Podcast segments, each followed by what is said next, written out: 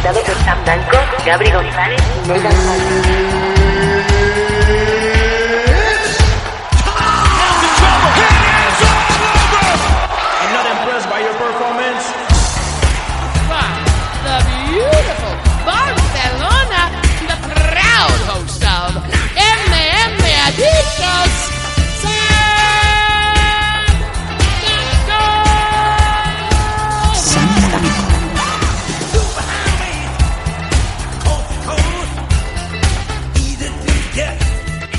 Hola, ¿qué tal? Bienvenidos, queridos amigos, una semana más, un programa más, una edición nueva, novedosa y divertida de MMAdictos. Sí, mi nombre es Sam Danko, ahora yo creo que tendría que estar renombrado como Mr. No Days Off. Bueno, buena cuenta de esto lo va a contar ahora precisamente la voz del sur, el señor Nathan Hardy. Muy buenos días, ¿cómo estamos? Muy buena, ya tarde, ¿no? Ya sí. Estamos a las 4 de la tarde. Fíjate. Y sí, ¿no? Mr. No Days Off, porque ahora también podéis escuchar a San Danko aquí, al presentador de MMAdictos y los Danko. No, perdona, corrijo. Xavi Ramos, Loy y Sam Danko también está por ahí. Bueno, yo estoy diciendo que podéis escuchar a Sam Danko. Sí. Entiéndase, ¿no? En ese programa que emiten los jueves, creo que a las 7:30 se supone, ¿no? Creo que me parece que es. ¿Supones bien? En Radio Fobos, que Radio Fobos es como TNA, nadie sabe qué es lo que es, ¿no? ¿Perdón? A esta altura ya, un proyecto que nació ahí y se quedó como otros tantos, ¿no? ¿Perdón? En el programa, pues el programa se llama Solobeto Radio... Digo, perdón, hostia. Solo Betis, quería decir Solo Betis, ¿no? Porque... Bueno, de vez en cuando, pues, las rayas... No, perdón, vamos a ver. El tema es que... Bueno, lo que iba diciendo, ¿no? En Solo Breitling Radio Show, los jueves a las 7:30 de la tarde podéis escuchar a Sam Danko, ¿no? Hablando de Breitling, lo que le dejan. Sí, qué grande. Bueno, sí, es verdad, así es. Muchas gracias, Nathan, por la introducción. Ya teníamos bastante limitada la agenda, ahora pues sumamos una nueva cosa al grupo... Sí, bueno, pero no, hablando de, bueno, limitaciones también, ¿no? En ese programa, ¿no? Perdón. Directamente. Ya veo yo que no ha sentado bien dentro del grupo MMAdictos que Sam Danko se reparta como si fuera el pene de un gran actor porno, que tiene que ser patrimonio de la humanidad y compartirse. Por lo visto no te ha sentado bien, ¿no? Que ahora también se aparta del mundo wrestling. Bien. O sea, a mí me parece maravilloso, ¿no? Cuanto más programas mejor, porque eso quiere decir lo que vale, ¿no? Que realmente es mucho. Gracias. Yo siempre te lo he dicho, ¿no? Ahora la gente se va a creer que esto es porque da bien, pero yo siempre te considero el mejor podcast de España. Uy. Y creo que lo está demostrando, ¿no? No solo con MMAdictos y los Danko, sino también ahora también participas en Proyecto Misterio, que también lo editas, que es un programa también de la casa de Solo Breitling. Sí, señor. Y también te llamaron para participar en Solo Breitling Radio Show, que bueno, participar primeramente, bueno, es que claro, es que me voy a meter en temas que quizás luego van a decir, ay, mira, hijo puta, esto es lo que está diciendo, pero es que es verdad, o sea, cuando a ti te prometen una cosa y luego llega ese día. ¿Pero es que estás hablando solo? Y no te encuentras lo que te esperabas, pues oye, llama la atención, ¿no? Y como compañero pues, que soy tuyo de aquí de me ha dicho, pues la verdad es que es algo que bueno, claro, es que no soy Bischoff o Hogan, no tengo una cláusula de control creativo. Yo llego con unos objetivos y con unas directrices y luego no se cumplen, pues también es un poco responsabilidad mía intentar hacer el programa un poquito más ameno y más divertido y más a nuestra manera, ¿no? Que es ya tenemos los huevos más que pelados, ¿no? De hacer programa de información deportiva semanal, pero bueno, sí, aquí estamos. Y sobre todo sin guión, ¿vale? Sí, por favor. Nosotros no hacemos sin guión, cosas que no pueden decir otras personas. Que ya no solamente es que no es que lo hagan con guión, sino que encima el guión se lo han escrito otra persona que quiere que todo el programa vaya a su manera. Yo lo digo, y lo digo sinceramente, desde hace más de 5 años con Nathan Hardy y con Gabri González nunca hay guión, porque sabemos del tema y tenemos básicamente los titulares y sobre ello desarrollamos el programa. Yo creo que esto también... Y con esto, a ver, y con lo del tema del guión no quiero decir... Que, vamos a ver, que sea malo tener un guión o que los otros no sepan, o no quiero decir eso, ¿vale? Solamente quiero decir que hay dos maneras diferentes, que con guión y sin guión. Yo considero que sin guión se hace mucho más ameno y mucho más entretenido, porque vas sacando temas uno detrás de otro, siempre que no pierdas el orden, que bueno, no solemos perderlo. Y oye, que... Qué negativo estás, Nathan Hardy. No, yo estuve escuchando, mira, a ver, pero estamos saliendo del programa, pero bueno, yo estuve escuchando el programa de Solo Breitling Radio Show el otro día. Y claro, a mí me ponen una nota de prensa, pues, sí. Bueno, que dicen que nuevos contenidos, nuevos colaboradores. Digo bueno. Yo, bueno, nuevos colaboradores sí, porque está tú y creo que hay una chiquilla más que me parece que no estaba antes. Digo, bueno, perfecto, vale, esto lo cumplen, pero nuevos contenidos, oye, una puta hora y media hablando de WWE y el programa creo que se llamaba Solo Breitling. Claro, yo cuando escucho Solo Breitling me espero noticias pues de WWE, TNA, quizás entiendo que New Japan a lo mejor para la gente que participa en el programa, pues quitando tú, no es a lo mejor, no saben demasiado, pero yo me esperaba un poquito también de lucha underground y Ring of Honor, que es lo que más suena ahora mismo en Estados Unidos también junto con las otras dos empresas. Bueno, he enchufado el programa y me escuché una puta hora y media de WWE y acabé diciendo, ¿puedo quitar esto ya? Nathan, al principio cuando uno compra un coche o saca pues una cosa nueva, una nueva idea, es normal que las piezas hasta que no se pongan un poco en funcionamiento, hasta que no haya un poco de rodaje, pues chirríen un poco, es normal. También deja que el grupo Solo Wrestling, sobre todo en la parte de radio show, pues intente coger un poquito el ritmo que va a llevar ahora, porque obviamente no puedes poner a... No puedes poner a Xavi a jugar en el Albacete porque va a dar el pase y los demás se van a quedar mirando el pie, ¿no?, del futbolista. Pues yo creo que en este caso dale un poco de tiempo al grupo de Solo Wrestling Radio Show para que se adapte un poco a la velocidad normal. Pero, San, es que sí. Es un programa que lleva ya 5 o 6 años tirando por lo bajo, ¿eh? Y más tiempo. A mí me dolió bastante el hecho de llegar allí. Claro, una cosa que es muy negativa es nunca tengas un chat abierto con la pantalla más grande del chat que la de la información. Eso ya es una cosa que se intentará corregir, por lo menos yo me comprometo. Y los comentarios eran, uno ponía, ¿este quién es? Es Sam Danko. Ah, es Sam Danko el de Proyecto Misterio, lo cual a mí me sentó muy mal. Pero luego había otro que era un comentario que yo creo que quería ser negativo y creo que es más bien positivo. Es Sam Danko. Ah, ese solo sabe hablar de MMA.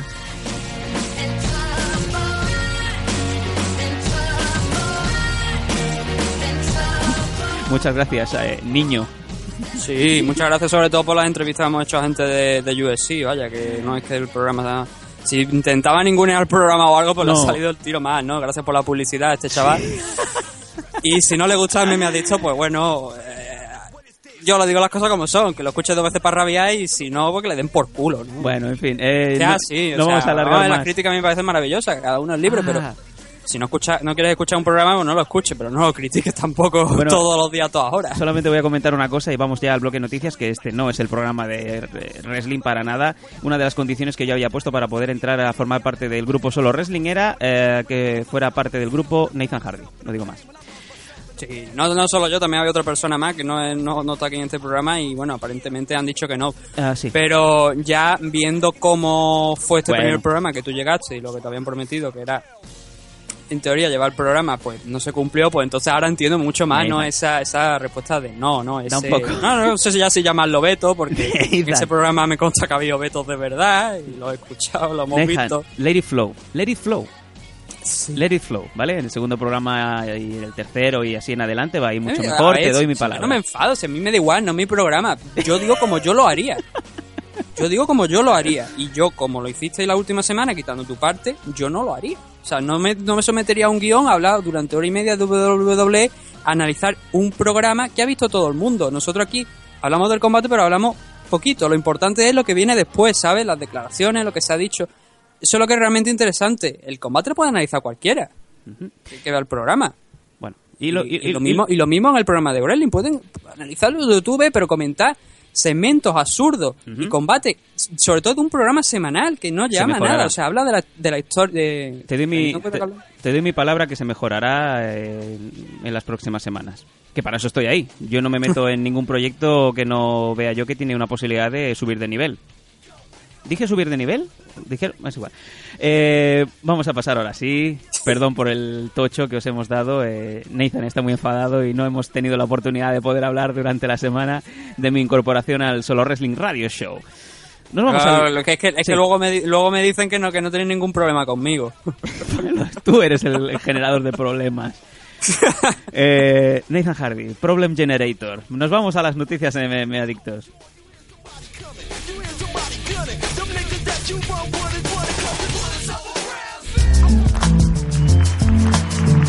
Noticias.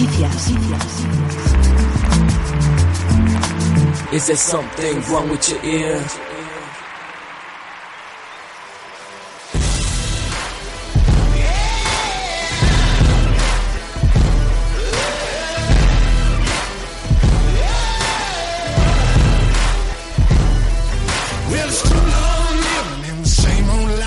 creo, Nathan, que la noticia que es de recibo, es de menester, ¿no? Decir, y casi que se lleve toda la palma del programa, es comentar este UFC 189, ya está en los libros de historia, ya ha quedado atrás y parece ser que ese tren del hype no ha descarrilado. Yo te lo digo en serio, Nathan, esta mañana yo ya me había avanzado y había estado buscando en el banco de voces, en el banco de sonidos, ¿sabes el himno este, el himno fúnebre de las trompetas de cuando los marines, cuando está el cuerpo que ha caído, cuando hacen el entierro? Pues era prácticamente el tema con el que quería entrar, porque yo tenía la suposición, errónea quizá, de que Conor McGregor iba a enterrar, como el que entierra la sardina en época festiva, pues iba a enterrar el hype. Y no ha sido así. Tuvimos este fin de semana, el 11 de julio, en el MGM Grand Garden Arena de Las Vegas, Nevada, que no California, un evento que se había hecho, vamos, yo creo que era el evento del año, y que aún así, con el percance de la lesión de Jose Aldo Jr., conseguimos poner a Chad Mendes con tiempo suficiente como para dar un grandísimo espectáculo. Y Nathan, Conor McGregor, nuevo campeón featherweight interino del mundo. Un título que no sirve para nada. No, hombre, no, no. Lo he comentado muchas veces. Nathan, por favor. Claro que vamos a ver, la verdad, el importante es el que tiene Aldo, que se lo otorgaron cuando UFC compró WEC. Bueno, compró WEC, decidió acabar con WEC y entró todo lo que es el tema de estas divisiones featherweight, bantamweight, a formar parte de UFC, y desde entonces no lo ha perdido. Ha peleado muchísimos combates y no lo ha perdido. Entonces, el cinturón que tiene Conor McGregor, de momento, lo que solemos decir, es de plástico, no es el verdadero. Supongo que quieres que hable del combate. Vamos a ver, yo he estado toda la semana... ¿Tenías el hype en el cuerpo? ¿Tenías ganas de ver este combate? ¿Eras como yo, que te tenías que tomar por la noche melatonina porque dabas vueltas en la cama, no solo por la calor que pega, que estaban las ranas con cantimplora, sino también pensando de qué va a pasar, ¿no? ¿Y si pierde McGregor? Realmente yo te lo estaba comentando a lo largo de la semana, que yo tenía la sensación de que Chad Mendes podía ganar a Conor McGregor más de lo que creía mucha gente. Y si vemos el combate dura 2 rounds, acaba al final del segundo round, con la victoria para Conor McGregor por TKO. Si vemos los 2 rounds, McGregor se las veía y se las deseaba para aguantar cada vez que Chad Mendes intentaba un takedown, y creo que lo que duró el combate, me parece que Chad consiguió 4 de 6 o 4 de 7 más o menos de los takedowns que intentó. Uh-huh.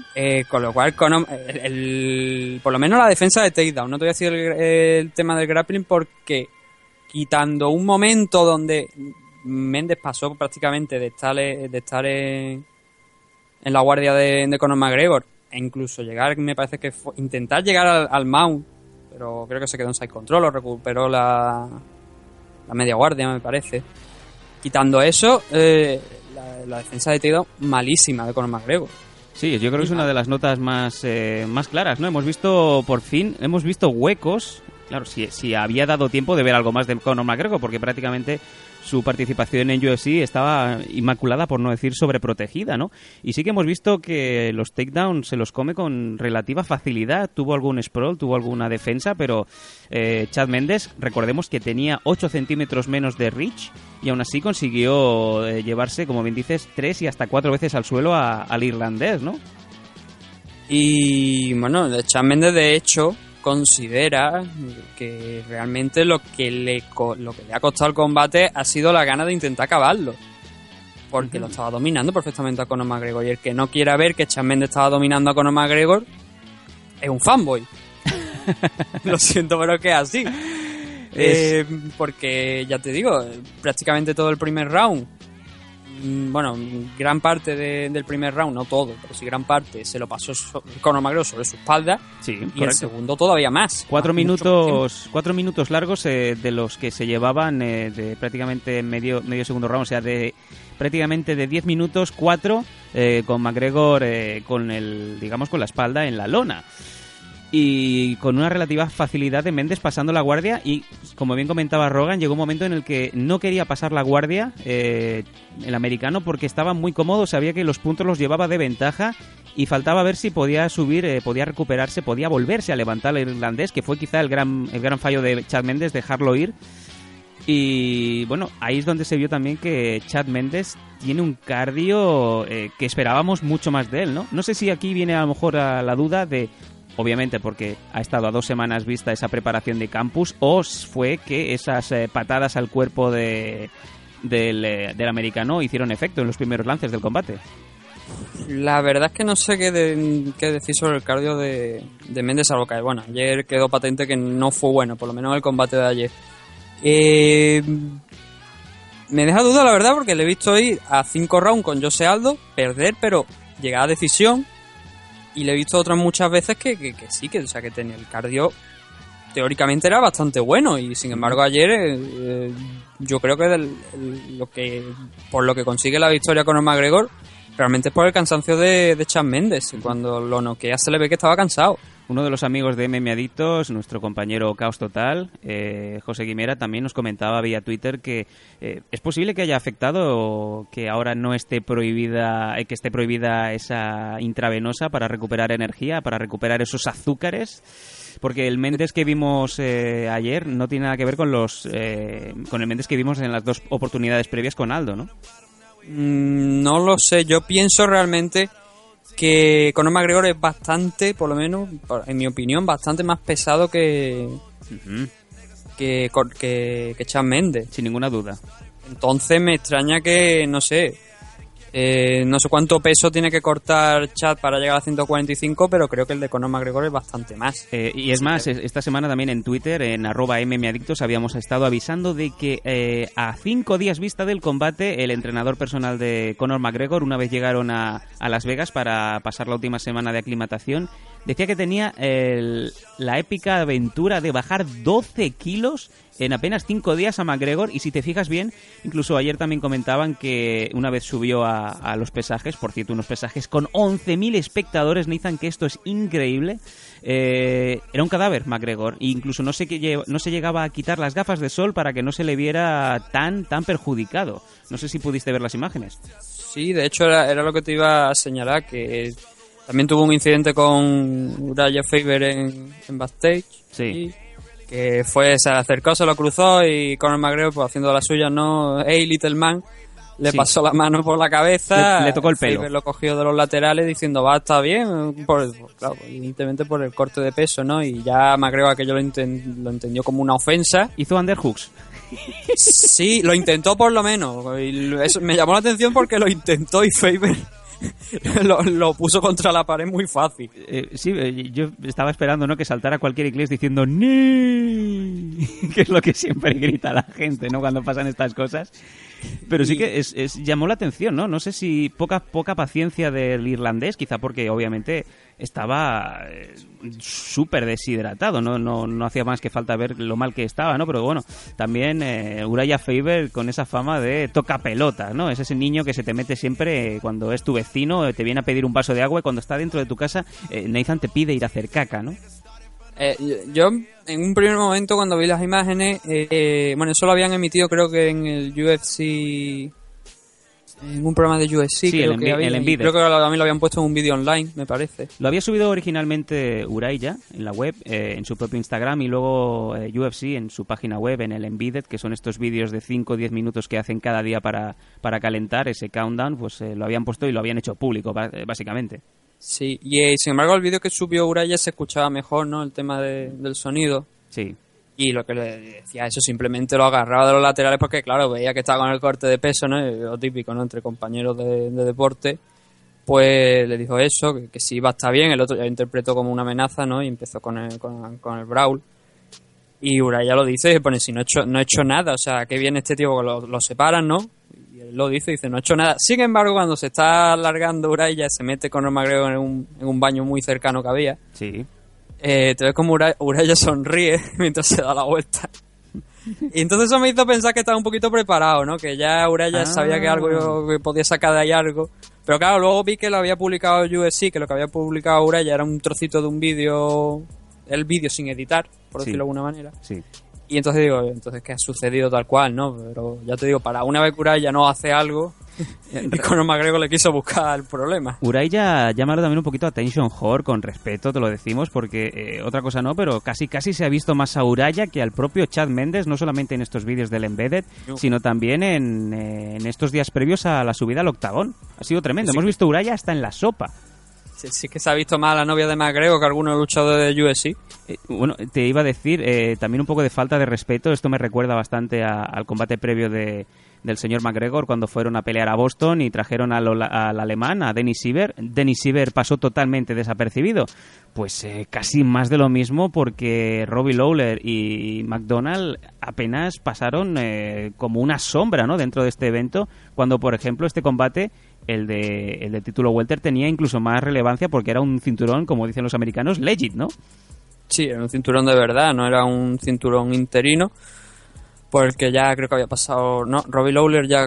No, directamente fueron a por el grande, porque se retiró entre comillas Georges St-Pierre. Uh-huh. Ya Johnny Hendry y Robbie Lawler fueron por el cinturón. El tema es que sí, que parece que, bueno, que todo se centraba... Ya no en Conor McGregor contra Chad Mendes, ya era en Conor McGregor.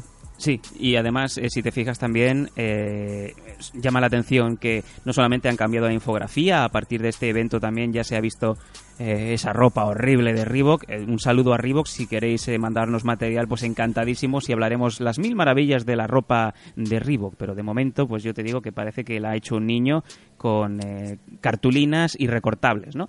Y que si incluso nos quieren mandar esas que tienen fallos en los nombres y cosas de eso, que nosotros lo aceptamos de buen grado. Sí, yo puedo coger tranquilamente una que ponga Philip Baroni, ¿no? Pues no lo sé. Y luego triplicar el precio Nevai, sí, no tengo ningún problema. Claro, y hacemos una firma falsa y decimos que la ha firmado Iker Casillas también, ¿no? Y se la vendemos a Vinny Megalay. Quería comentar también que no solamente con este cambio de infografía, cambio de ropa, de material, también hemos visto algo que no se había visto hasta el momento, que es que en el main event cada uno de los luchadores tenía un cantante o una cantante en este caso, y es que Sinéad O'Connor, aquella señora que se afeitó la cabeza, que se hizo famosa por el Nothing Compares to You y que le rompió una foto del Papa, luego pues a oler mierda, ¿no?, porque no hizo nada más después prácticamente, pues la han rescatado para cantarle una canción a McGregor, ¿no? Una canción que se llamaba Fuck It Do. Y luego pues a Chad Mendes, yo creo que para no hacerle el feo, le trajeron un cantante de country llamado Aaron Lewis, o de local wrestler, por decirlo así, que cantó Country Boy. Bueno, es una forma más de añadir espectáculo. Creo que nada llega a compararse a lo que veíamos en Pride y en Dream, ¿no?, en sus mejores años, con aquellas entradas, con ese pedazo de escenario que tenían. Pero sí, bueno, siempre es un plus, ¿no?, tener alguna cosilla así extra para este evento. Lo que no sé es si será para este evento o lo veremos a lo largo de otros más. Por cierto, creo que hoy, día 12 de julio, me parece que hay otro evento. Sí, señor, la finale del Ultimate Fighter del American Top Team contra los Blackzilians. Hay cuatro eventos de UFC a lo largo de esta semana, contando ya uno, el del 11, y el de hoy son dos. Pues tenemos el de esta noche, bueno, hoy estamos a 12, y luego otros dos más a lo largo de esta semana, ¿no? Sí. Yo creo que es saturación al máximo. De entre ellos sobresale el TJ Dillashaw contra Renan Barao, 12 in a Row 2. Bueno, es increíble. Sí, hasta que no vea a Renan Barao dentro de la jaula, no me lo creo. Yo creo que, bueno, sorprendente, ¿no? También decías esto de que si ahora se hace por norma, ¿no?, que todos los luchadores empiezan a llevar actores y cantantes, pues imagínate cuando vuelva el señor John Jones, ¿no? A ver qué puede sonar. Nigga Stole My Bike. Sí, cuando vuelva Anderson Silva, pues igual vemos a Steven Seagal, que sabemos que es cantante también, ¿no? I'm in love with the Coco. Haciendo alguna interpretación, ¿no? Sí, señor.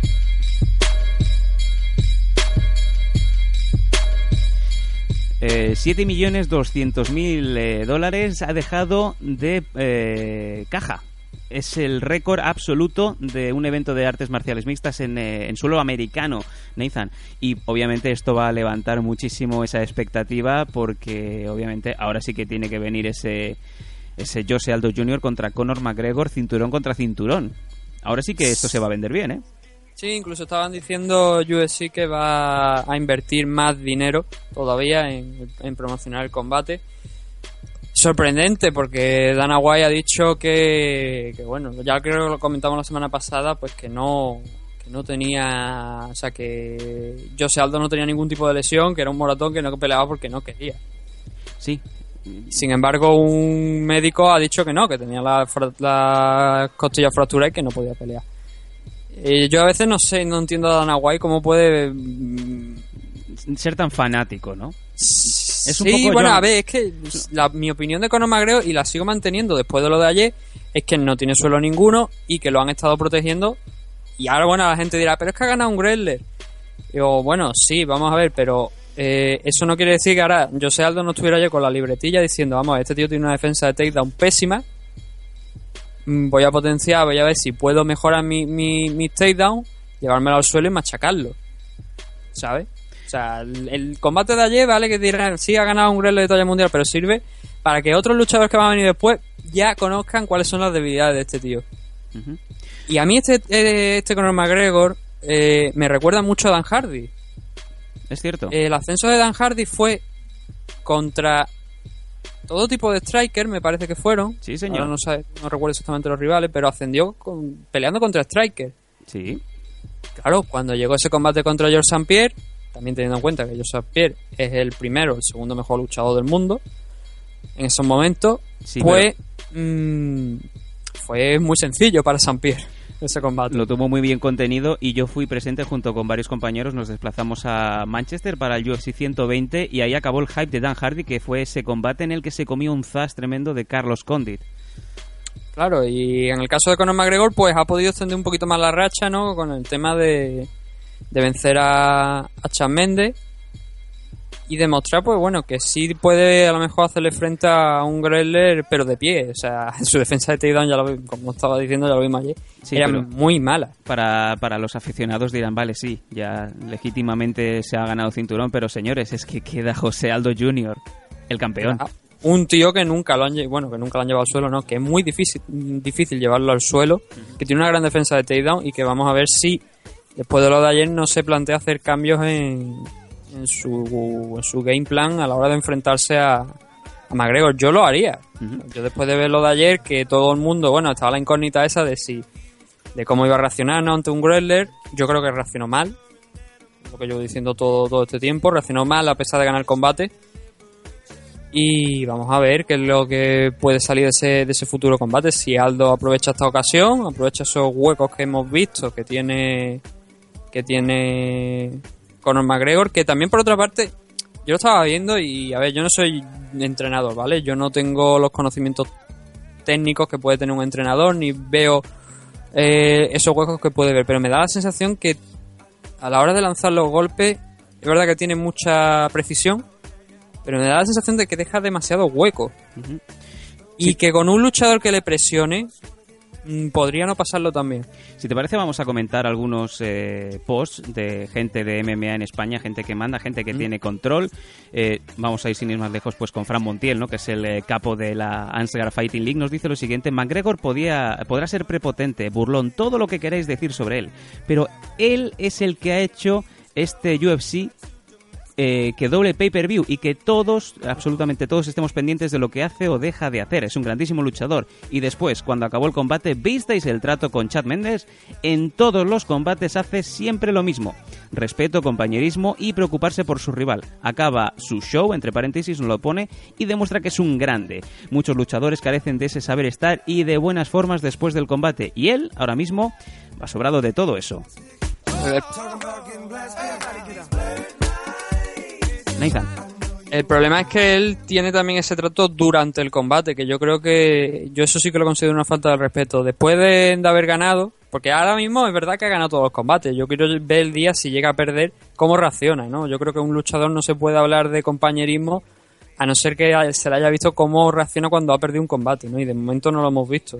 Uh-huh. En UFC, por lo menos, ¿no? Sí que tiene 2 derrotas, tiene también algunas derrotas en competiciones de grappling, pero no son derrotas que, bueno, por lo menos las del Reino Unido no se han podido, yo no sé dónde encontrarlas, por ejemplo.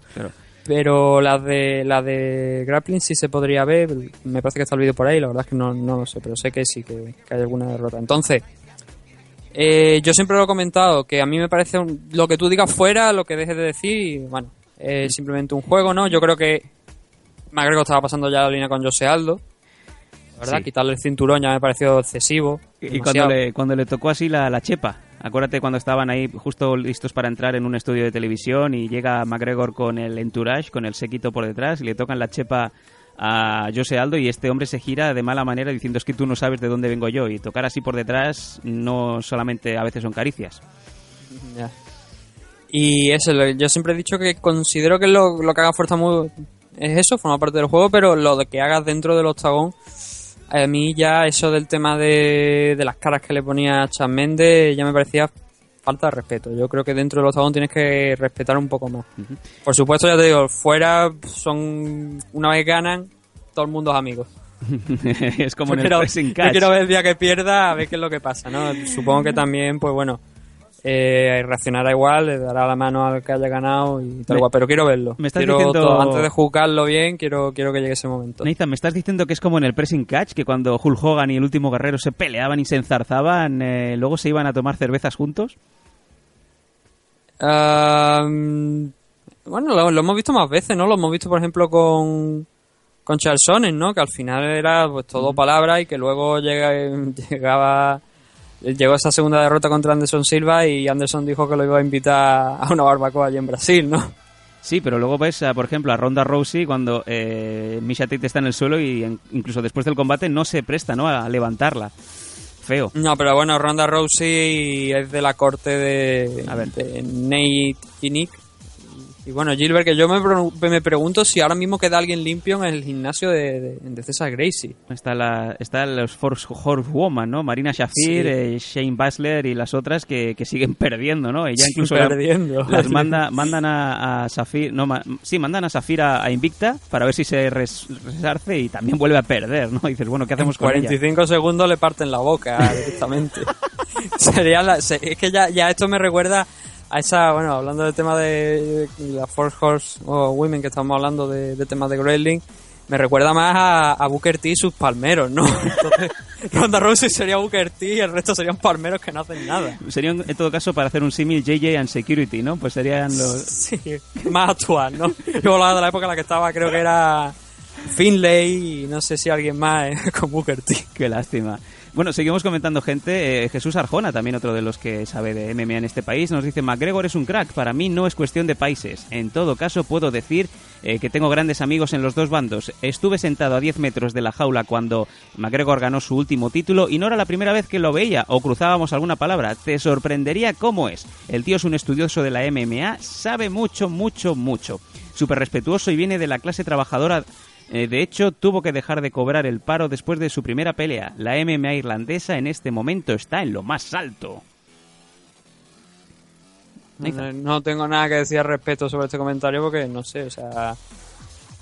Yo aquí no hablo un poco de la persona, pero tampoco yo no sé la historia personal de Conor McGregor hasta esta anécdota que ha contado aquí Jesús. Uh-huh. Pero, no sé, o sea, son información que, bueno, que tampoco yo... El tema de... No es cuestión de países, bueno, yo no sé, cuestión de países, no sé, ese comentario, esa frase, no sé por qué la dice, así que tampoco puedo hablar de ello, porque no sé... Siempre es difícil, entre líneas no tenemos el código claro. Este que descifró aquel, ¿no? El que hace de Sherlock Holmes, ¿no? En la peli aquella que estaba con el ejército británico descifrando los códigos nazis, ¿no? Bueno, vamos a subir el volumen.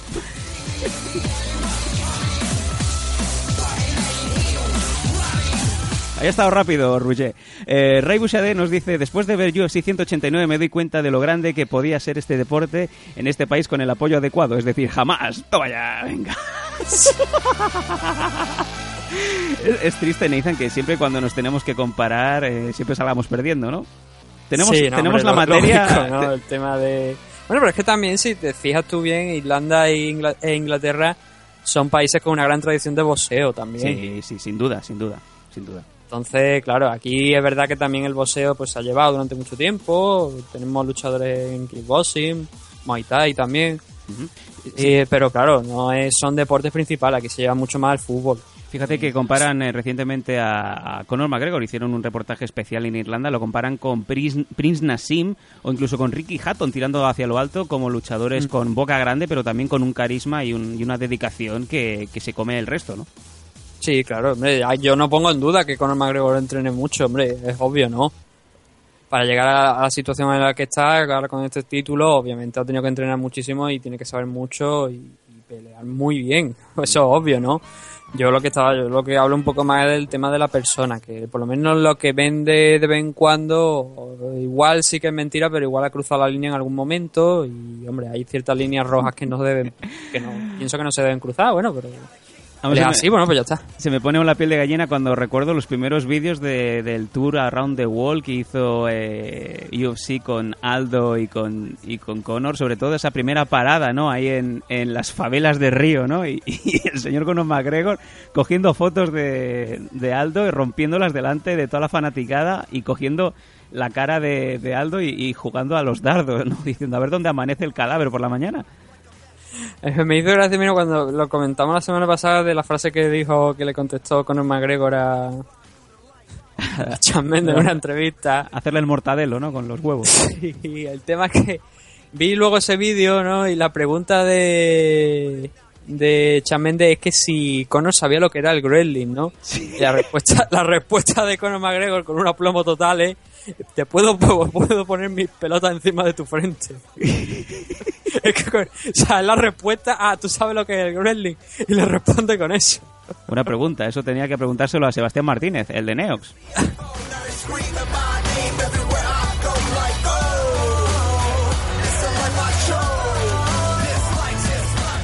Bueno, si te parece, vamos a comentar toda esta cartelera estelar que tuvimos en este UFC 189. Vamos a pasar desde la preliminary, cuando tú quieras me paras. Vamos a ver, en el lightweight, Cody Filster ganando a Josdenis Cedeño por decisión unánime. En la flyweight, Luis Smolka, que no es Monka, ganando a Neil City por decisión unánime también. Y luego, en la preliminary de Fox One, tenemos en la bantamweight, Cody Garbrandt ganando al mexicano Henry Briones. Combate un poco aburrido, que este lo estuve yo también viendo en directo. Pero para aburrido, el welterweight que vino después, John Howard, as known as el hombre que no es capaz de dar dos puñetazos seguidos, ganando a Cazal Pendret, el irlandés, por split decision, por decisión no unánime. Y en el siguiente... Sí, dime. Lo que digo es que Cazal Pendret todo el mundo lo odia. No sé por qué, pero cada vez que abre la boca todo el mundo parece que está en contra suya. Dicen que es el hombre más odiado de UFC, la verdad no sé por qué, muy bien. Qué lástima. Estaba invicto, ¿no? Pero ahora perdió el combate de ayer. No, la verdad es que no sé por qué tanto odio hacia este hombre. Y John Howard, que Doomsday, que también se le recordaba muchísimo como un estilo a lo Phil Davis. Y fíjate tú cómo ha ido bajando hasta el punto de que ha quedado como un welter correcto. Simplemente un welter correcto que no tiene poder de KO. Sorprendente, ¿no? Sí, bueno, la verdad es que parecía que era interesante, ¿no?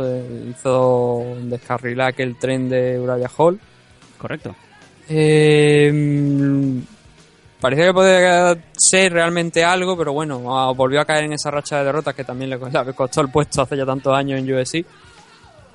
Y sí, bueno, se ha quedado como a los 32 años, que la verdad que tampoco es que sea, le quedan un par de años o tres a buen nivel. Como Iker Casillas.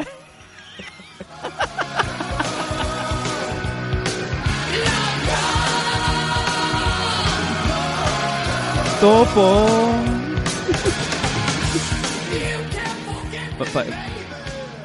Dice Love Gun, pero suena como topo. Sigue Nathan.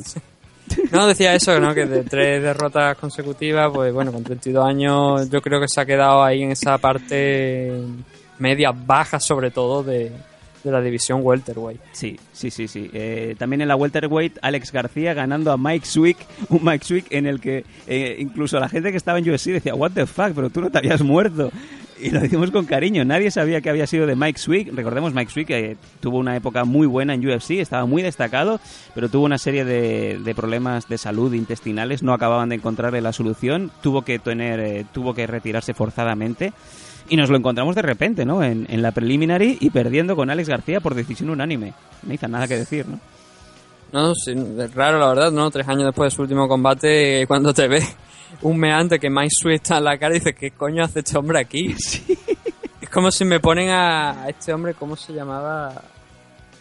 Creo que era, bueno, Frank Triss también era otro de esos luchadores que de repente aparecían en la cara y decías, ¿tú qué haces aquí, no?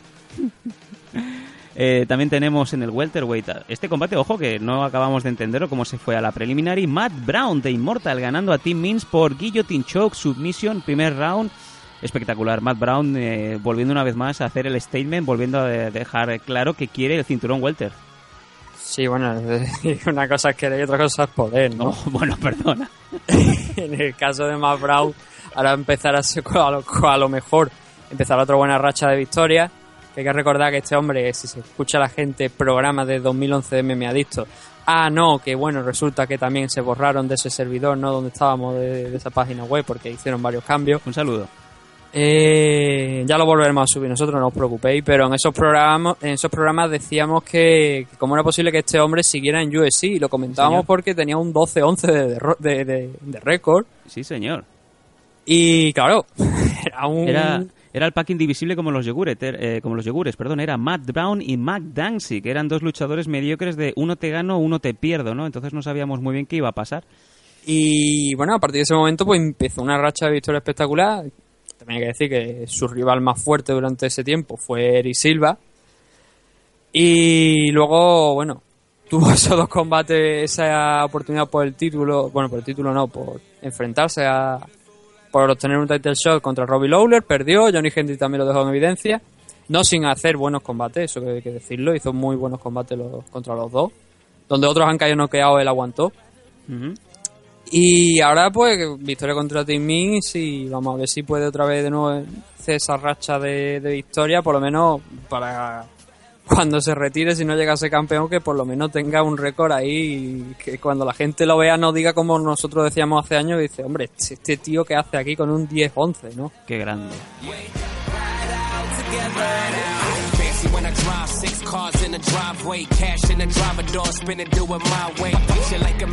Y nos vamos al main card, y en el primer combate de esta main card nos encontramos en la bantamweight a Thomas Almeida ganando a Brad Picker por rodillazo volador, rodilla voladora, flying knee, segundo round, 29 segundos. Nathan. Lo están considerando ahora mismo uno de los KO del año, porque cae a plomo con las rodillas. No es que necesite ningún golpe más Almeida para acabar el combate, simplemente lo ve caer, y en el momento en el que lo ve caer se marca un marján, ¿no? Levanta los brazos. ¡Qué grande! Y se dirige hacia la valla, y automáticamente el árbitro, que ahora mismo no recuerdo quién era, para el combate, porque ve que bueno, Brad Pitt intenta incorporarse, pero claro, no está en situación, en condiciones de seguir el combate. Claro, le falta la cabeza. Era como los robots estos, los juegos estos de dos robots que había, uno rojo y uno azul, que pulsabas y al final tenías que reventar el cuello a uno, pues prácticamente. Sí. Bueno, es que yo me quedé en el Exim Basket, Nathan. Es que yo soy muy viejo ya. En la welterweight, Gunnar Nelson ganando a Brandon Thatch por Rear Naked Choke, primer round. Gunnar Nelson, el cual pues incluso Ray Bushade puso comentarios positivos de That's My Boy. Sí, muy bien, la verdad, Gunnar Nelson salió rápido, salió con visualizando que ya iba a acabar el combate, que tenía la intención de hacerlo, y lo consiguió. Puso a Thatch sobre la espalda al poco de empezar, y ya a partir de ahí fue como una auténtica pisonadora, y consiguió la victoria por submisión. Uh-huh. Y hubo vuelta a casa con una victoria. Este luchador, creo que me parece que era sueco, la verdad. Sí, puede ser. De Islandia. Uh-huh. Y supongo que, bueno, tú antes comentabas que porque que el Matt Brown y Tim Means estaban en la car preliminar. Igual era también porque querían dar la oportunidad a los luchadores europeos, ya que Conor McGregor estaba en el main event, pues les faltaba un poco a lo mejor de más interés o algo. Uh-huh. Gunnar Nelson, conocido también como Gunnar Ljubek Nelson, tiene 26 añitos y, como bien has dicho, es de Islandia. 16 combates, 14 victorias, de las cuales 3 por knockout, 10 submissions, una sola derrota. O sea que déjate que el islandés tiene una tarjeta que asusta. Sí, lo que pasa que lo que solemos comentar, de momento no se ha enfrentado a rivales muy muy potentes. Lo más difícil quizás fue Rig Story, y perdió por decisión. Split decision, pero bueno, es una cuenta como derrota, y vamos a ver si ese enfrentamiento que tuvo contra Rig Story pues puede llegar ahora a un luchador del mismo nivel y superarle. Uh-huh. El siguiente combate se concretó en catchweight porque el señor Jeremy Stephens llegó un poquito más gordo de lo normal, se comió ese helado de cheesecake. Y bueno, pues victoria por ti que yo, otro combate con final espectacular, otro flying knee sobre Denis Bermúdez, un combate que a priori tenía muy buena pinta. Tercer round, 32 segundos, victoria de Stephens, Nathan. Sí, el combate lo muy bien, yo creo, muy bueno, yo creo que fue de lo mejorcito de la noche, sobre todo el tema de combates al que le guste combates de estos que tengan mucha acción, mucho intercambio. El KO es diferente, es verdad que una fly knee, pero es diferente al de Almeida porque Stephen estaba contra la jaula, Bermúdez fue hacia adelante a intentar golpearle y se comió el rodillazo de Stephen, o sea, lo recibió de pleno. Bueno, un poco rememorando a Arlovski, ¿no? Pegándole saltitos delante de Emelianenko. Pero aquello fue más patético todavía. Además que lo dejó seco. Había fotos, me acuerdo yo de ese momento, que ponían la típica línea de la tira de la policía del No Trespassing. Sí, correcto. Pues eso. Como si fuera un cadáver. Hay que decir que Denis Bermúdez se lleva la derrota, pero también se lleva un 20% de la bolsa de Jeremy Stephens por haber llegado 3,5 libras o pasado de peso. Sí. Pero bueno, no, yo creo que no te... al final del día yo creo que lo que cuenta más es la victoria, porque eso te abre puertas, más puertas, ¿no? Ahora una derrota para Denis Bermúdez pues no es lo mejor, no es lo ideal, pero vamos a ver. Es un luchador, a mí me gustó bastante cuando lo vi en la final del Ultimate Fighter hace ya muchos años, que de hecho creo que, no sé si lo llegó, no, me parece que lo perdió contra Diego Brandao, pero a lo largo del torneo fue uno de los mejores luchadores, demostró estar bastante bien. Muy constante. Y tenía una buena racha de victorias en UFC, ¿no? Desde que debutó en la compañía, pero bueno, se cortó con Ricardo Lamas, que es uno de los top de la división. Y ahora contra Jeremy Stephens, pues yo creo que esta derrota sí que hace daño, hace bastante daño. Sí, un Denis Bermúdez muy al estilo del Cucuy, ¿no? Del señor Ferguson, Tony Ferguson, un luchador muy, muy correcto y con muchísimas victorias a sus espaldas. Bueno, veremos a ver qué ha pasado con este corte súbito, cortesía del señor Stephens, pero bueno, también se le espera muy buen futuro a Bermúdez. Y Nathan, nos vamos al otro combate que capitalizó este UFC 189, si le dejó, con permiso del combate del irlandés y Chad Mendes, y estamos hablando del Robbie Lawler defendiendo cinturón contra Rory MacDonald, un combate que se ha denominado no solamente combate del evento, sino también posiblemente del año. Y ya, bueno, pues ahí pues ese señor Dana White, ¿no? Producto de la euforia de ver que le ha salido bien todo y que el irlandés se ha llevado el cinturón, ha dicho que es el mejor combate de la historia de UFC de la categoría welter. Me voy a reír. El combate es verdad que es muy bueno. Robbie Lawler creo que lleva la voz cantante los dos primeros rounds y gran parte del tercero. La cara de Rory MacDonald yo creo que demuestra, ¿no?, ese dominio de los primeros rounds. El problema surge cuando falta de, creo que eran 30 segundos me parece más o menos del tercer round, Rory lanza una head kick que a mí me da la impresión que Robbie Lawler la paraba. Es verdad que impacta una pequeña parte. Le impacta sí. Intenta, bueno, consigue bloquear una gran parte de la patada, pero digamos que podemos decir que el 50% del resto del pie sí que le impacta en la nuca a Robbie Lawler y le deja tocado. Sí, lo deja tambaleándose y quizá ahí en ese momento Rory MacDonald empieza a golpear en ese momento, intentando acabar el combate, claro, aprovechando las condiciones en las que se encontraba Robbie. Pero hay un momento donde deja de golpear, sí, no sé por qué. Incomprensible. Correcto. Sí, intenta buscar, yo creo, más precisión que daño. Incluso, si te fijas, llega a bloquear con el brazo derecho, bloquea contra la jaula a Lawler y está esperando a ver dónde conectar con el izquierdo, ¿no? Sí. Diciendo, bueno, son los últimos segundos, lo tienes ahí, incluso si aprietas, puede que incluso no llegue, ¿no?, al siguiente round. Sí, igual una victoria por ti que yo a lo mejor hubiera sacado por el tema de seguir presionando. Yo esperaba cuando el momento que tú estabas diciendo, ¿no?, que tenía la cabeza, creo que era marcada con uno de los brazos, sí, presionándolo contra la jaula. esperaba un rodillazo o algo ahí, o soltar ese mismo brazo con el que estaba haciendo presión para pegar un codazo, pero no sacó nada. Me resultó muy extraño, la verdad. Yo creo que fue ahí donde perdió el combate, más que al inicio del cuarto round, donde volvió a intentarlo lo mismo, pero ya Robbie ya sabía lo que estaba pasando en ese momento. Y un cuarto round, Nathan, que empezó igual que como acabó el tercero. No se veía otra cosa que no fuera la victoria del canadiense. Uh-huh.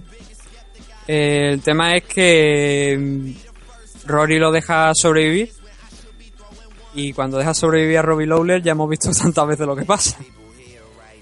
Te da la vuelta a la tortilla.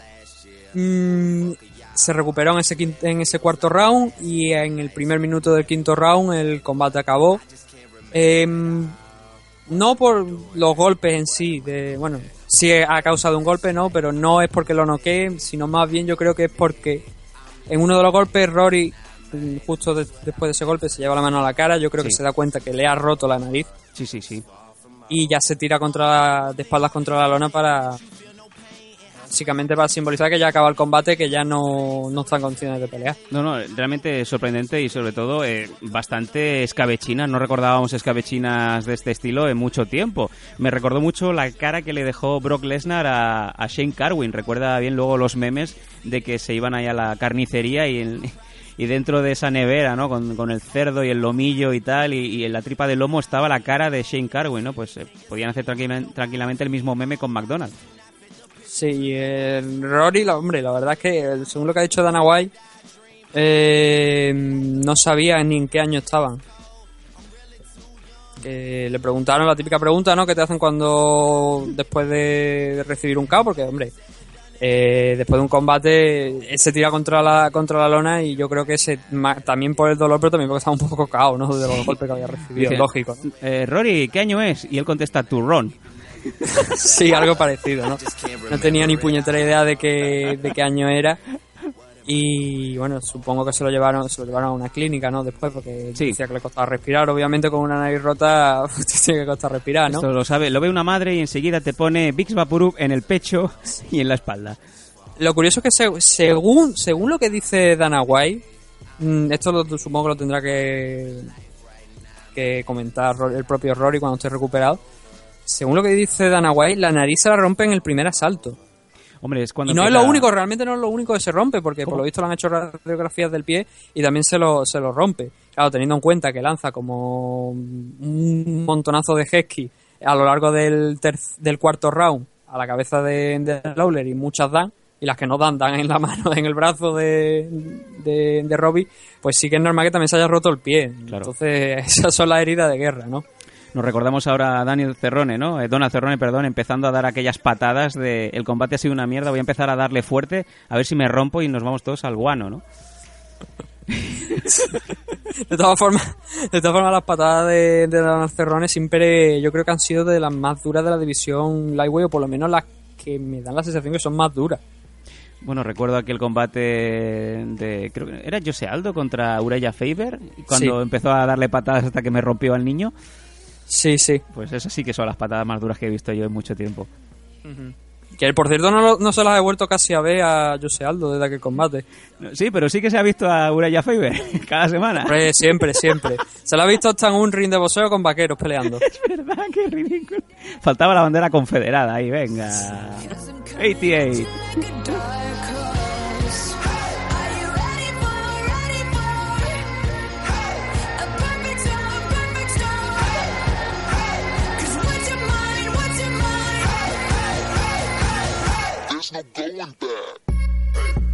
Hey. Yo creo que ya está todo comentado. Este UFC 189 ha acabado como un cuento de hadas. Dana White contento, los Fertitas contentos. Por cierto, estaba estaba Randy Couture también por ahí, y inmediatamente pues no dejas de acordarte de Fertita, ¿no? Y dices, bueno, pues al lado de ese hotel está el Venetian, que también tienen góndola, ¿no? Pero bueno, esto es una vieja historia. Los que sigan MMAdictos desde los primeros números recordarán que hay un momento así un poco homosexual. No sé por qué me meto yo en líos, pero venga.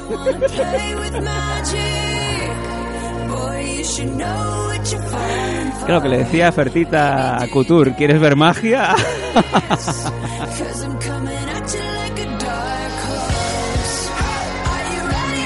Ay, este remo no se moja. Nathan, justamente después de este UFC 189, bien lo has comentado, es que no paramos. Hoy tenemos también otro evento, y es un evento, me van a perdonar muchos, ¿no? Es un evento mediocre, más no poder.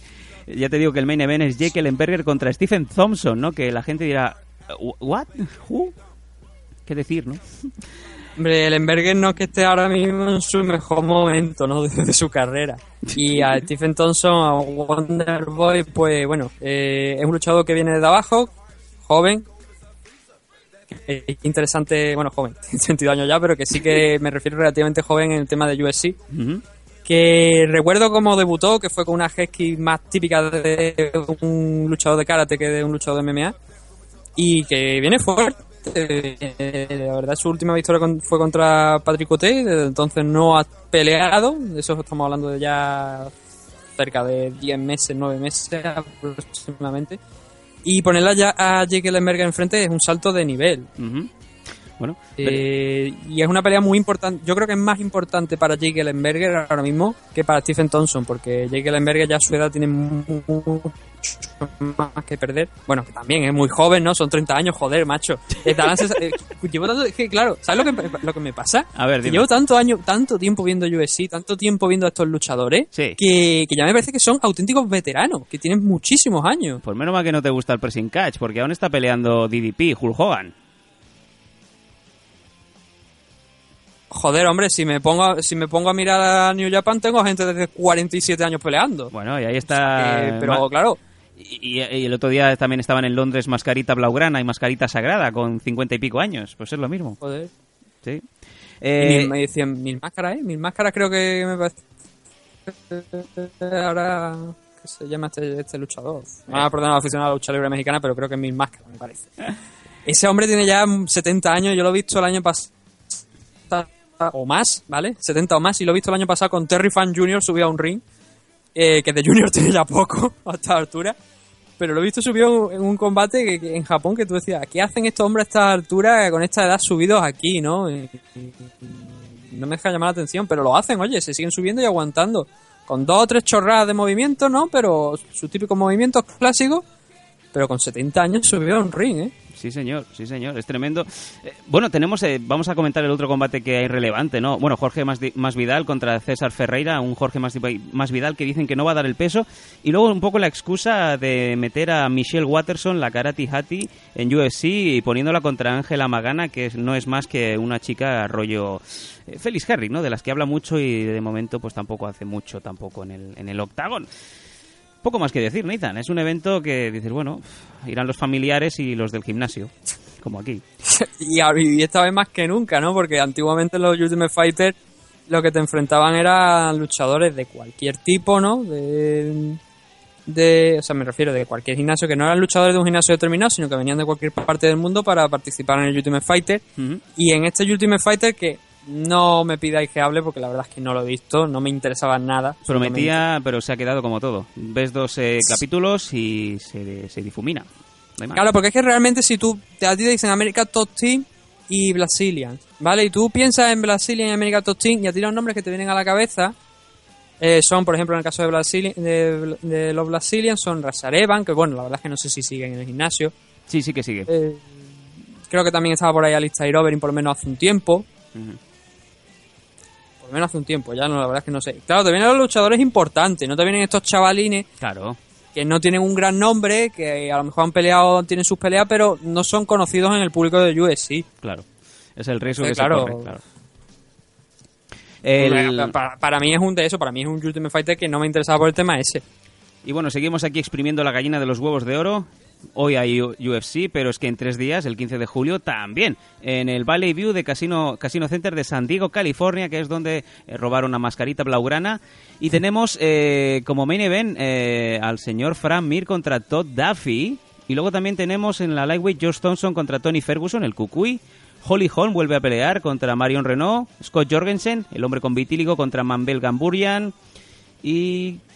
Jessica Andrade, haciendo debut en UFC, contra Sara Moras, que no Sara Varas, y tenemos a Kevin Casey en la preliminary también con Ildemar Alcántara, como nombres que pueden llegarte a sonar. Sam Sicilia también en la featherweight contra Yautzi Mezza. Bueno, Nathan, son nombres... Bueno, vale, voy a ver a Frank Mir. A mí hasta Rani Yaya me suena y la verdad es que no sé de qué, pero creo que lo vi en algunos combates. En alguna peli de Bollywood. No, en algunos combates de UFC me parece que lo he visto. Lo que me sorprende es lo de Manny Gamburian, ¿no? Esto sí que no me lo esperaba, ¿no? Este hombre sigue vivo. Sí, bueno. Sigue vivo peleando en UFC. Caro Parisian también sigue vivo por ahí, pero en ligas menores, es tremendo. Hay gente que no sabe... ¿Estás seguro que está en ligas menores? Porque yo recuerdo una pelea de Caro Parisian hace no muchos años en UFC. Bueno, liga menor, te iba a decir, liga marca, liga fantástica marca, porque liga el ligaje de Champions League que se ha marcado Cyborg Santos. ¿Sabes quién es el novio oficial de Cyborg? Sorpréndeme, porque ya a esta altura, más que novio, a lo mejor novia. Te voy a sorprender, porque también ha sido portada de MMAdictos, por cierto, una portada que nos tildaron un poco de gay barra homosexual. Phil Baroni es el novio oficial de Cyborg Santos. Hostia, la puta, joder. Sí, señor, eso dije yo. Precisamente, Phil Baroni ahora se está pinchando a Cyborg, una Cyborg Santos que aniquiló en 40 segundos a su rival el otro día en Invicta y que ha dicho Nathan... que ya se ha marcado una fecha de caducidad, 3 añitos de combates y a retirarme a que me hagan hijos. Y claro, obviamente pues no dejaste de pensar en Phil Baroni, ¿no? Que es el que ahora mismo está ocupando ese corazón. Pero que como... Oh, por Dios. Por yo creo que te he dicho demasiada información en muy poco tiempo, me parece a mí. Sí, y sin vaselina. El tema es que además, no sé, Phil Baroni no sé qué lo ha visto de Borsanto. A lo mejor es como Tito Ortiz es uno de los entrenadores, pues a ver si Tito Ortiz lo puede colocar en algún lado, ¿no? Pero, Beach, please. No sé. Oh, y hablando de Beach... Personalmente creo que es mal gusto, ¿no? Y ya para cerrar este capítulo Gossips, aquí en Plan Express, Beach Please, y es que no sé qué coño les pasa a las Ring Girls, a las chicas que llevan el cartel en UFC. Sí, también hace pues unos meses tuvimos a Ariani Celeste con ficha policial, con Magshot. Pues ha pasado prácticamente lo mismo con Britney Palmer, as known as What the Fuck Happened With Your Face. Y es que su marido, el cual nunca había salido demasiado a la palestra... le puso repetidamente la boca en el bordillo porque por lo visto la chica estaba hablando con alguno de los editores de alguna revista en la que ella pues se presenta como actriz y como modelo y el chaval le contestó ok babe, o sea le dijo no pasa nada Cari o vale Cari, aunque ese marido celoso se enteró, cogió a Britney Palmer y digamos que la puso a soñar, pero a soñar contra la pared, ¿no? Sí, lo que se ha contado, ¿no? La historia que se ha contado, y esta parece que no tiene una fronquis como tiene Ariani. Uh-huh. Así que... Ariani se defendió. Britney no lo sabemos. No, hombre, por lo que he leído la noticia, forcejeó, intentó, pero vaya, ahí ya el marido pues, tuvo más mala leche, ¿no? ¿Qué le pasa a esta gente que no sabe elegir el hombre ideal? No lo sé, no lo sé. O sea, tampoco saben. Es un misterio, ¿no? Como qué coño ha pasado con su cara, ¿no? Pero no sé. Yo creo que ese es el comentario de lujo, el comentario de calidad de Nathan Hardy para darle paso ya a la salida. No, hombre, pero espérate cómo va a la salida, coño. Estamos hablando de Invicta. Luego me llega gente, no, luego le llega gente a Helwani diciendo que no cubre Invicta, porque si no lo cubre Invicta, yo cubro, pero no a Cyborg Santos, obviamente. Bueno, adelante, corre.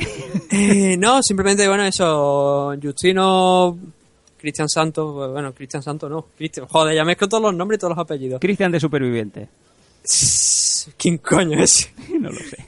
Que Cristian Cyborg Justino venció a Fibandui, que dura más las presentaciones que el combate, por ti que yo creo que ya nadie le debería sorprender, ¿no? Pero el combate yo creo que a mí me gustaría destacar aquí algo que había estado esperando muchísimo tiempo, ¿no? Que es la victoria de Ayaka Hamasaki, que es la protegida de Megumi Fuji, uh-huh, frente a Rika Tiburcio por el título Atomweight de Invicta. Uh-huh. Y se ha llevado el título a la casa, cosa que no consiguió en su momento Megumi porque no le dejaron en Bellator. Correcto. Y digo así porque no le dejaron. Erika Tiburcio, que había ganado el combate, había ganado el título contra Michelle Watterson, que ahora precisamente fíjate tú el pelotazo, ¿no? Pierdes en Invicta el título y te fichan automáticamente en UFC. Sí, es un poco... Sí, es raro, ¿verdad? Es rarísimo. No, no, aquí no hay estrategias de marketing ni hostia... No. Y eso, ¿no? Ganó Ayaka por Split Decision. Ahora vamos a ver qué es lo que puede hacer, ¿no? Es lo que yo quiero ver. Ahora me alegro de que lo tenga el título.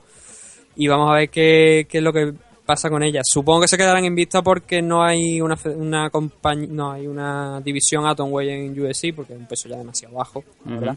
Sí. Entonces, no sé si estaremos hablando 105 libras, pues no sé si serán 45 kilos o andará por ahí incluso menos. Sí, sí. Entonces es llamativo, ¿no? Es un peso bastante bajo. Y ahí está Invicta porque, bueno, Justino retó a Ronda Rousey una vez más, a Rotonda, que por supuesto está metida en esa rotonda, ¿no? De la que no encuentra salida para enfrentarse a Christian. Sí. Y vamos a ver qué es lo que pasa en un futuro con Invicta, que parece que está creciendo. Hay una foto, la verdad, que me ha resultado llamativa, que he visto esta mañana, creo que la ha publicado el que lleve la cuenta de Pancrase, de la compañía japonesa. Sí. De UFC TV, que van a meter nuevas compañías. Ahora empezar a retransmitir nuevas compañías. Está Titan FC. Correcto. Está la propia Pancrase. Shoto. Y ahí... Sí.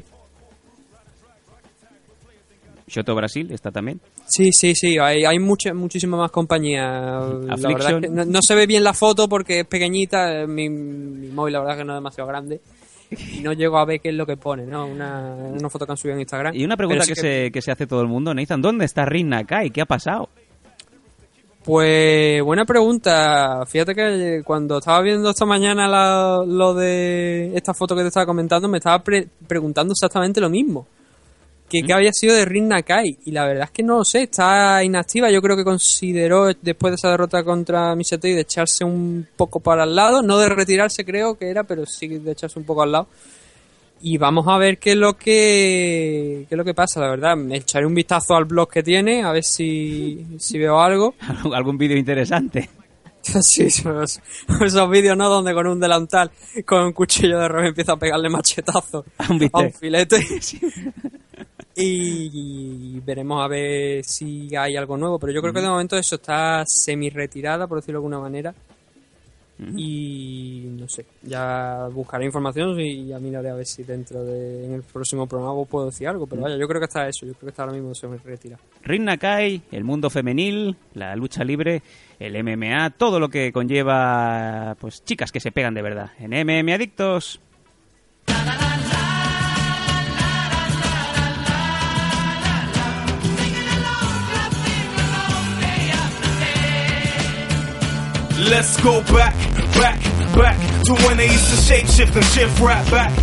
Hora de la despedida en MMAdictos, Nathan, como si fuéramos Iker Casillas. Allá donde vaya en el mundo llevaré el ala MMAdictos, ¿no? Ha sido un placer, ha sido un honor tener hoy programa, ha sido de verdad muy, muy educativo. Yo sé que los aficionados van a disfrutar muchísimo del comentario que hemos hecho de este UFC 189.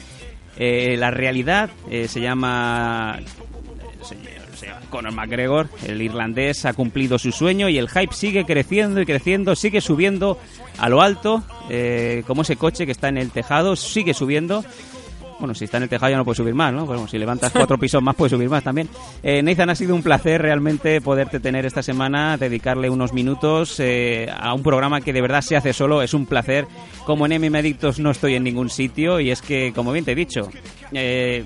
Si el programa se lleva en piloto automático, por algo será, ¿no? Sí, bueno, el programa... Es que esto es muy sencillo de hacerlo, ¿no? Claro, si te gusta y estás informado, pues... Claro, si tienes información y no te lees, por ejemplo... Aplausos. Sí, el newsletter de Old Dave, ¿no? Como me gusta a mí también llamarlo. Aplausos. Aquí entra ¿Cómo te llamabas? En fin, es una broma. Esperamos que hayáis pasado una buena hora con MMAdictos. Y bueno, Nathan, creo que nos vemos la semana que viene. Hay bastante temario para MMA. No sé yo si va a desarrollarse más sobre estos eventos que va a haber de UFC, pero sí que imaginamos que va a generar mucho newsletter, mucho papel, todo lo que diga Conor a posteriori, sobre todo cómo se pronuncia Aldo, ¿no? Que yo creo que a corto plazo es lo que más nos interesa, ver cuándo se va a ubicar ese grandísimo combate. Imaginamos que para final de año, y todo lo que se pueda generar del resto de noticias, no solamente de UFC, también de España y del resto de países, ¿no? Sí, no, como de costumbre aquí para informar de lo que nos ha deparado la semana en el mundo de las MMA. Es verdad que hay mucho UFC y también hemos hablado esta vez de Invicta, pero como grandes compañías llaman. Creo que no hemos llegado a decir que Gilbert Melendez está suspendido por un año de Sí. Y por eso he dicho lo de cuánta gente queda limpia en el gimnasio de César Gracie, porque también a Gilbert lo han suspendido. Hay que echarle más lejía a ese mocho, Nathan. Sí, y bueno, la verdad es que Bellator, pues ahora mismo podríamos estar aquí horas y horas y horas y horas. No va a ser el caso. No, porque es que es verdad que estoy pensando que al principio del programa he dicho que en ese programa de Solo Betis Radio Show, sí, pues solamente se hablaba de WWE, y bueno, la verdad es que hoy hemos hecho aquí un poquito más de lo mismo, quitándolo de Invicta, pero es que realmente es lo que decimos. Podemos estar aquí hablando 2 o 3 horas, pero es que este señor Sam Danko tiene que editar el programa. Gracias. Entonces no podemos tirarnos demasiado tiempo hablando de tantas compañías. ¿Verdad? El Bellator está a un nivel espectacular, quizás no del punto de marketing con el tema de Ken Shamrock y Kimbo Light, pero sí que es interesante de ver porque los Freire están haciendo un buen run, sobre todo uno de ellos como campeón.